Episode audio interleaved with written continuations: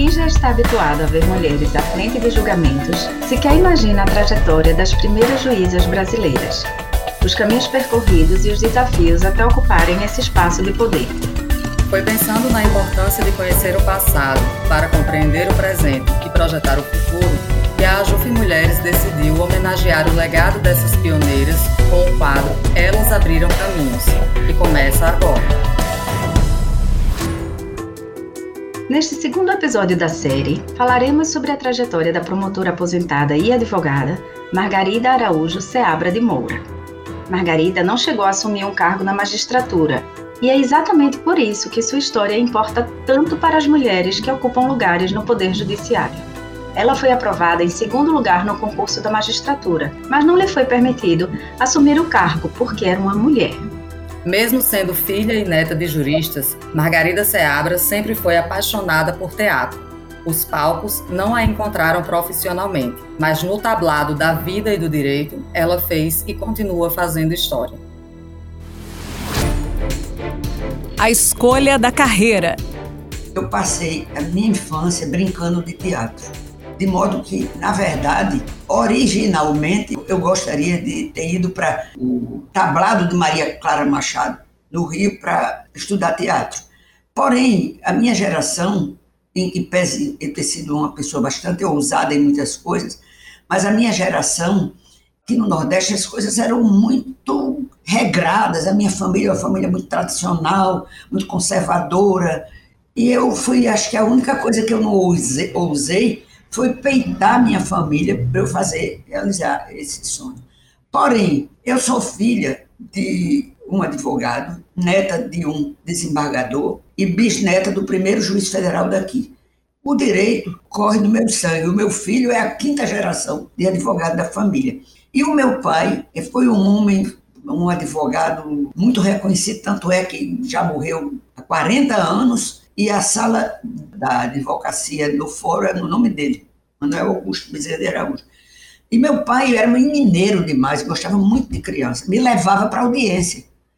Então, desde menina, que eu estava no meio jurídico.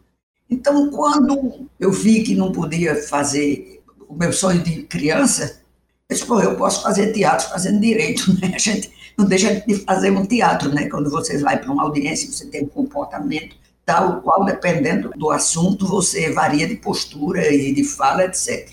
Qual foi o momento decisório? Foi muito interessante. Eu sempre gostei muito de ler. E eu tinha lido uma autora francesa chamada Françoise Sagan, que era da novela vague francesa, no tempo da minha adolescência, eu tinha 17 anos.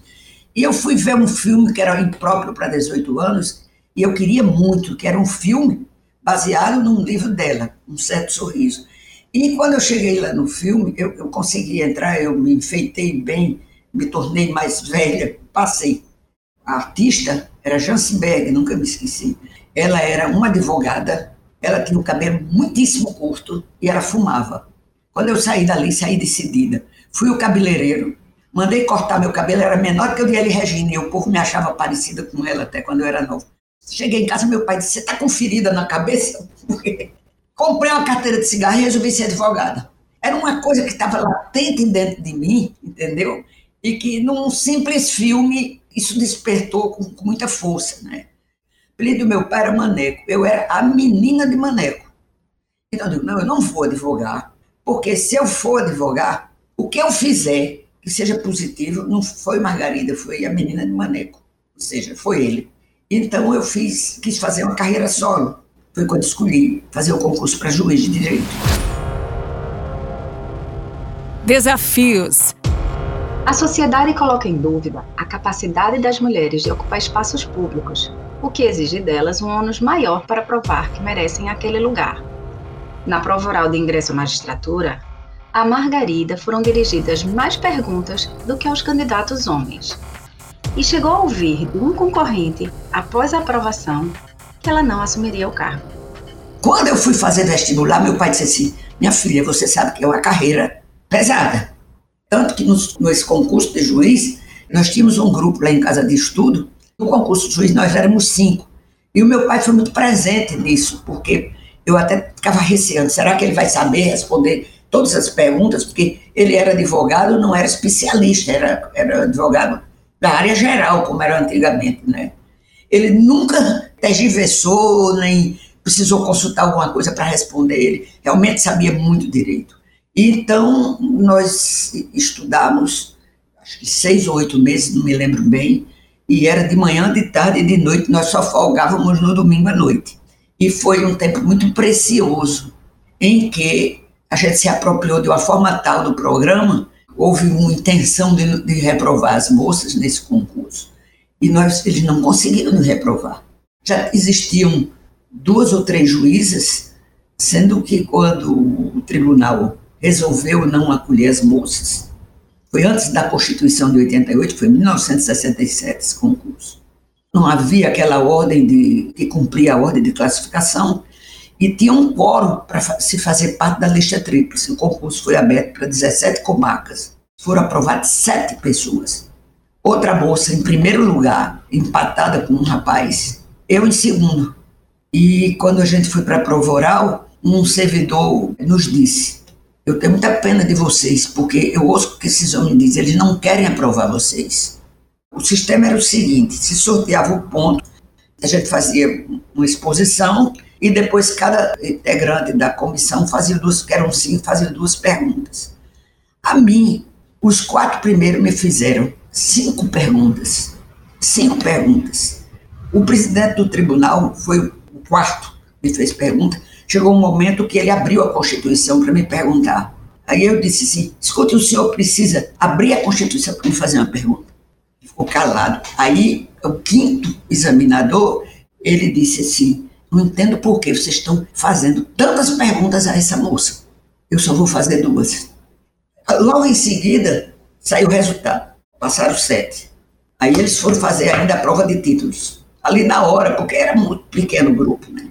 e eu tinha um título de adjunto de promotor. A carreira de Ministério Público aqui não tinha ainda o promotor substituto. Então, eles designavam pessoas do, a partir do terceiro ano da faculdade para substituir os promotores que estavam em férias ou com algum problema. Caiu na, no meu colo uma promotoria cuja promotora, o marido tinha sido assassinado e ela estava com horror ao crime. E no interior você pega muito mais crime do que qualquer coisa. Né? Então, o meu título de adjunto de promotor, era uma, um trabalho jurídico, valeu menos do meu colega, que foi esse que empatou em primeiro lugar com a, a outra moça, de professor do curso clássico, gente. Quer dizer, uma coisa tendenciosa. O pior é que, quando terminou o concurso, aquela alegria e tal, Aí um dos desembargadores disse assim: vamos agora para a casa de Maneco comemorar. Isso devia ser meio-dia, uma hora da tarde. Lá em casa não tem ninguém esperando ninguém para comemorar. Pois avise seus pais. E nós vamos fazer hora. Né? Tinha um clube do advogado. Vamos para o clube do advogado tomar uma cerveja e fazer hora. Eu avisei lá para casa, disse: olha, fim de tarde, a gente está aí. Foi terrível. Eles, literalmente, na maioria deles, ficou embriagada. E um, esse que não entrou no esquema, lá para as tantas também muito alto, disse: Como é que vocês têm coragem de vir para a casa de Manuel Augusto? Um homem digno como Manuel Augusto, conhecido de todos, para comemorar uma coisa que vocês sabem que não vai dar certo. Foi um constrangimento. E lá no clube do advogado, um outro desembargador Disse, olha, nós estamos comemorando todos, mas assim ainda falta o ingresso na lista tríplice e tal. Sabe, deram bandeira e cometeram ainda mais essa indignidade de comemorar na, na minha casa, né? Foi uma coisa muito triste. Mesmo aprovada em segundo lugar no concurso, Margarida Seabra não conseguiu ocupar a vaga para a magistratura. A repercussão foi tamanha e logo se espalhou pela capital potiguar. Depois disso, a cidade indignou-se. Natal era muito pequeno. Foram três meses de notícia em jornal. E um grande advogado, falecido há muito tempo, que ele escreveu assim, 11 ou 12 crônicas. O trote da faculdade parou na frente do, do tribunal. Um rapaz vestido de justiça e fizeram um discurso chamado Clube do Bolinha. Saiu no jornal, Clube do Bolinha. Foi, foi uma indignação. Um padre fazendo uma missa, fez um, uma homilia sobre o assunto e pôs a igreja toda a cantar Amélia, Amélia que era mulher de verdade. E foi uma indignação que ficou estampada nos jornais muito tempo. Por que que isso é Clodinho? Eu vou fazer 80 anos, como eu disse a vocês, meu filho sabia dessa história, mas eu nunca tive, sei lá, aquela coisa que estava guardada lá, eu tinha os recordes de, de jornais guardados, e eu nunca mostrei a ele. Aí eu disse, eu vou fazer 80 anos, quero viver até 105, pelo menos, mas eu vou mandar fazer um álbum e dar de presente esse Frederico. Foi, eu acho que foi o maior presente que eu dei a ele, porque ele botou no Facebook, fotografou pe a peça do mandado de segurança que meu pai ingressou, é, que deu em nada. Nisso, eu estava indo para o Rio, para uma pós-graduação, e meu pai não estava bem de saúde, aí eu não quis ir adiante, sabe? É porque havia uma baleira arquivou de plano uma matéria que era de ordem constitucional, a gente estava discutindo o que tinha lá no, no, no, no edital, convocando para 17 comarcas, só foram aprovados sete, nós tínhamos direito de ver o nosso nome votado para todas as comarcas. Se tivesse havido essa votação, a gente tinha entrado. Margarida Seabra acabou se mudando para o Rio de Janeiro, onde viveu os seus próprios anos dourados. Lá, ela seguiu enfrentando desafios até chegar a assumir o cargo de promotora de justiça. Eu chorei não sei quantos dias. E eu me lembro que me doía mais, não era minha dor, era a dor do meu pai.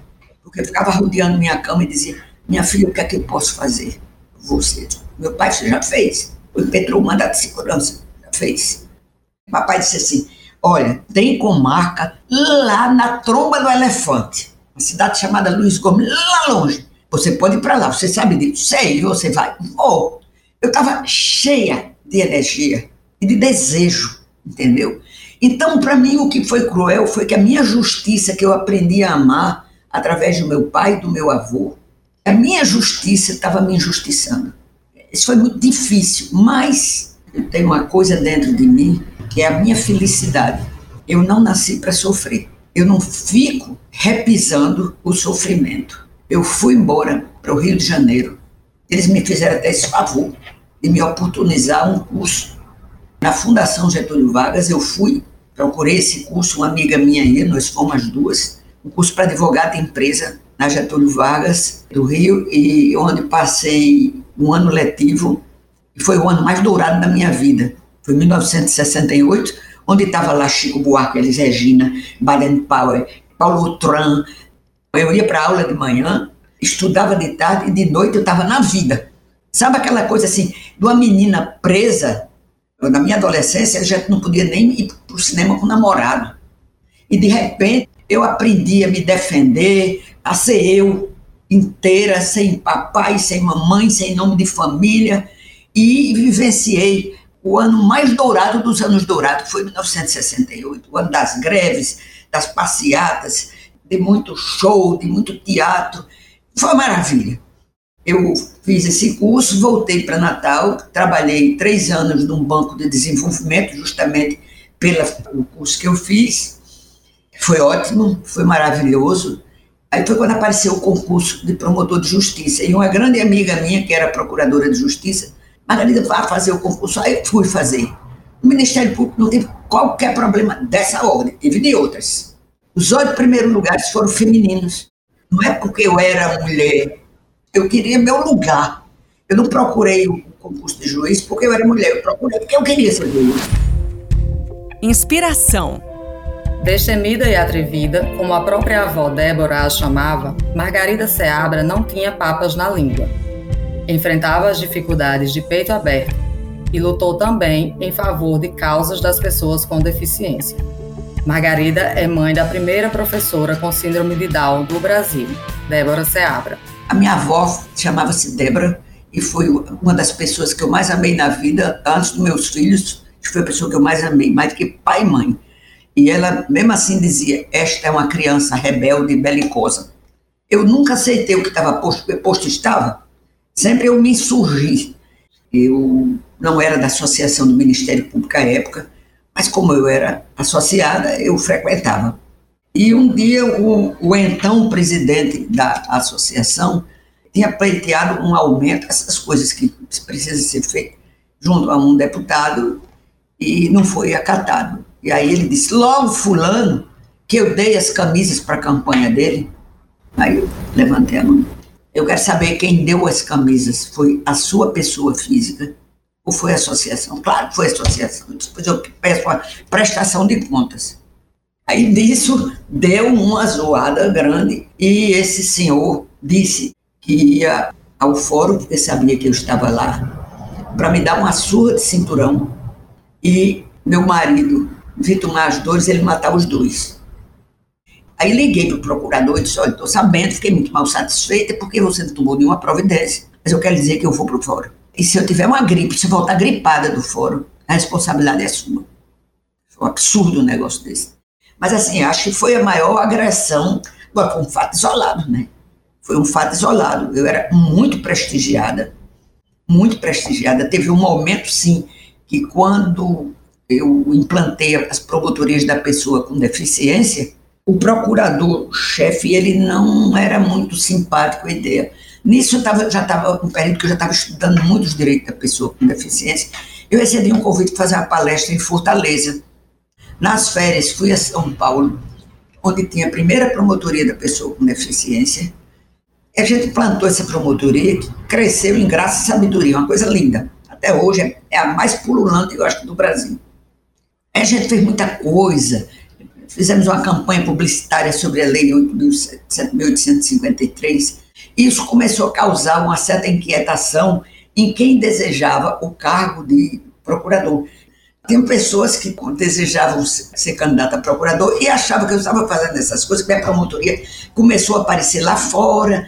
A Menon das Barras dizia assim: a minha promotoria foi a primeira, mas a sua, como você tem Débora, que é a minha filha, é a que está mais pululante, porque o, o motor de polpa de uma mãe é diferente de, um, de, uma pessoa que não tem nenhum envolvimento na área. Eu vivia com a mala na mão, plantando seminários no interior e tal, mandava o promotor estudar o tema e, e procurar um espaço para a gente fazer o seminário. Eu levava, como eu chamava, um kit gente, um geneticista, uma psicóloga, uma pedagoga, enfim. E quando foi um dia eu disse: quer saber de uma coisa? Era tanta dificuldade para qualquer coisa que a minha promotoria precisasse, que eu disse: quer saber de uma coisa? Eu não preciso para fazer alguma coisa pela pessoa com deficiência, ser procurador de justiça, não, eu já era procurador na época, coordenava suas promotorias. E aí me aposentei. E eu soube que na hora que eu entreguei o, o, o, o pedido de aposentadoria, esse rapaz que era chefe de gabinete disse para lá para o pessoal, para a, a servidora, que muito ingenuamente me disse, de urgência para ela não desistir. Mas eu tive muita alegria no Ministério Público, tinha um grupo muito sério, muito bom, que até hoje eu convivo com alguma dessas pessoas, e fui muito feliz. E esses impasses todos, eu acho que eles fazem parte da vida, e eu acho que a gente tem que crescer neles. É aquilo que eu estou até me, me reiterando o que eu já disse. Carreira Margarida Seabra chegou a atuar como assessora no mesmo tribunal onde o fato de ser mulher a impediu de assumir o cargo na magistratura. Confessa que, no direito, sua paixão sempre foi a advocacia. Mais tarde, abriu seu próprio escritório e diz que não pretende parar. No fundo, o que eu queria mesmo era ser advogada. Porque quando eu desisti do sonho do teatro, foi da advocacia que eu parei. Mas tinha aquela coisa que eu era menina de maneco, né? E fez ir por esse caminho. Quando eu morei cinco anos em Porto Alegre, porque meu marido foi fazer formação, ele é da área psicanalítica, ele foi fazer residência e depois um curso grande e tal. E a gente até quase fica por lá. Quando eu voltei, meu pai estava parando de advogar. Ele ainda era muito novo, tinha 64 anos mas ele estava doente e não sabia. Ele estava com câncer e não sabia. Então, nós abrimos um escritório. Já começava a recuperar toda a clientela dele e tal, e tal, e tal. Ali eu já estava mais segura. E eu engravidei. Precisei ficar cinco meses de repouso. E ele ligava para mim e dizia: Minha filha, você pode atender Fulano hoje? Porque eu estou inerte, não estou conseguindo. Era a doença que ele não sabia que estava acontecendo com ele. E chegou o um momento que a gente teve que fechar o escritório, porque o sonho era o meu filho. E eu não podia ameaçá-lo. E papai não estava com condição. Foi muito frustrante aquilo, quando eu fechei aquele escritório com papai. Mas, enfim, aí terminei minha vida no Ministério Público e passei dois anos só estudando direitos da pessoa com deficiência. Implantei uma comissão de direitos da pessoa com deficiência da OAB, que fui presidente por 10 anos, e comecei a tecer a ideia do escritório. Quando eu estava procurando uma casa para alugar, eu fui procurada por um desembargador que nunca tinha tido um, um assessor. Era um homem já com 65 anos e um, um avião, um monstro para trabalhar. Ele disse: Margarida, eu gosto muito dos seus pareceres, gostava muito dos seus pareceres como procurador de justiça. E eu só tenho vontade de ter um assessor, que é você. Eu disse, doutor Manuel, eu, eu estou na agulha para abrir meu escritório. Mas peraí, deixa eu pensar. Eu liguei para ele e disse, não, eu não tenho direito dele dizer o não. Era um homem acima do bem e do mal. Sabe uma pessoa diferente? Eu digo, vou passar seis meses com o senhor. Passei cinco anos. Até uma entrevista que eu fiz, acho que foi para o Valor Econômico, para o Migalhas, não me lembro, que eles perguntaram, mas como você foi ser assessora de um desembargador num tribunal que não lhe acatou? Eu disse, eram os homens, não era a instituição. Era a ignorância dos homens daquela época que diziam que mulher era um prejuízo para a justiça por conta do tempo de paternidade. E que mulher não podia ser juíza porque a mulher é sempre manobrada pelo marido e o juiz tem que ser imparcial. Essa deu uma risada, porque nunca, nem meu pai me manobrou, quanto mais marido. Então era de uma, de uma cretinice, isso tem nesses jornais que eu passei para Frederico, sabe? Mas enfim, eu fiquei esses cinco anos com o doutor Manuel, saiu pela compulsória e depois abriu o meu escritório. O escritório tem 21 anos. Eu digo a vocês, eu funcionei como julgador, entre aspas, escrevia votos para doutor Manel. Mas era uma coisa diferente. Eu não escrevia um voto e levava pronto. Eu estudava matéria e dizia, olha, tem essa corrente, tem essa corrente, tem essa corrente. Aí ele me pedia para eu expor sobre cada um, eu expunha, e ele dizia, o que é que você acha? Se fosse você que fosse julgado, essa aqui. Por quê? Por isso, por isso, por isso, por isso. Jamais ele mudou a minha posição. Jamais esse homem chegou para mim para dizer assim: veja se nesse caso você consegue fazer partindo de uma premissa essa decisão nesse sentido. Jamais. Era um homem acima do bem e do mal mesmo. Então foi para mim foi importantíssimo. Mas eu passei um tempo fazendo um trabalho no julgador e fui promotor de justiça, procurador de justiça. E eu digo que nada igual a advogar, porque é onde o direito tem rosto. Tem o rosto do cliente. Onde você tem um compromisso com aquela pessoa. Sobre a desigualdade de gênero, Margarida Seabra reconhece que o acesso à magistratura é mais difícil para as mulheres, o que pode levá-las a seguirem seu caminho na advocacia. Eu vejo que as meninas estão indo muito para a advocacia. Hoje já começa a ter muita mulher advogada. Agora, eu não sei também se a, a forma dos concursos obstacula um pouco a mulher, porque a mulher tem filho, é diferente. Um homem vai estudar, o que é que ele diz? Vou estudar, se tranca numa sala e não quero ser incomodado, não é assim? A gente pode fazer isso. O acesso é realmente muito mais difícil para a mulher, porque a mulher não é só profissional. Por que, que a mulher não vai para a magistratura? Porque esse caso que aconteceu comigo, isso é coisa do passado. Eu não vejo mais se reprovar a mulher porque, em concurso de juiz. É, por que, que elas não fazem o concurso? Não sei. Honestamente, essa é uma pergunta para se questionar muito. Conselho ao futuro. Ao olhar para o futuro, Margarida Seabra conta com carinho sobre ensinamentos da filha, Débora Seabra e insiste em dizer que ninguém deve desistir dos seus sonhos. Eu me inspiro na fala da minha filha Débora. Não se pode desistir do sonho. Eu desisti do sonho de ser artista e até hoje me cobro, viu? Mas me encontrei no, outra, no, no outro caminho. Não desista dos seus sonhos. Hoje não dá certo, amanhã dá. É uma questão de insistir. Isso eu aprendi sofrendo, vendo a minha filha. Ela passou toda a vida numa escola comum, nunca estudou escola especial e nunca teve maiores problemas, umas duas bobaginhas, mas eh, na escola pública, quando ela fez magistério, ela foi extremamente discriminada. Extremamente discriminada. Ela era a única que tinha celular, carro, computador. Então ela fazia as pesquisas, levava para o grupo que ela trabalhava e o grupo não acatava para ela participar do grupo. Queria só a pesquisa dela. E ela fez ela sozinha. Eu nunca fui a essa escola para defendê-la. Ela, ela sozinha se rebelou contra isso de uma forma linda. E um dia ela chegou em casa dizendo, para terminar, que uma garota pôs um sapato para ela cheirar. Absurdo. Pôs um sapato para ela cheirar.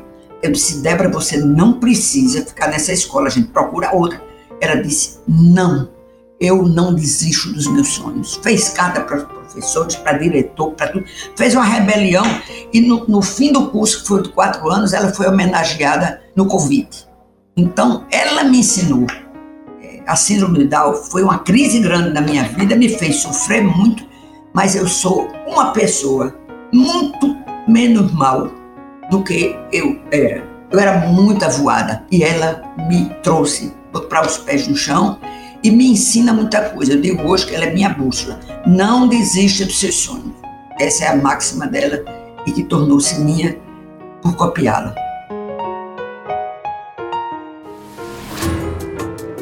A história da promotora e advogada Margarida Seabra é parte fundamental da trajetória das mulheres, dentro e fora do Poder Judiciário brasileiro. Você ouviu o segundo episódio do quadro Elas Abriram Caminhos, uma iniciativa da Comissão Ajuf Mulheres.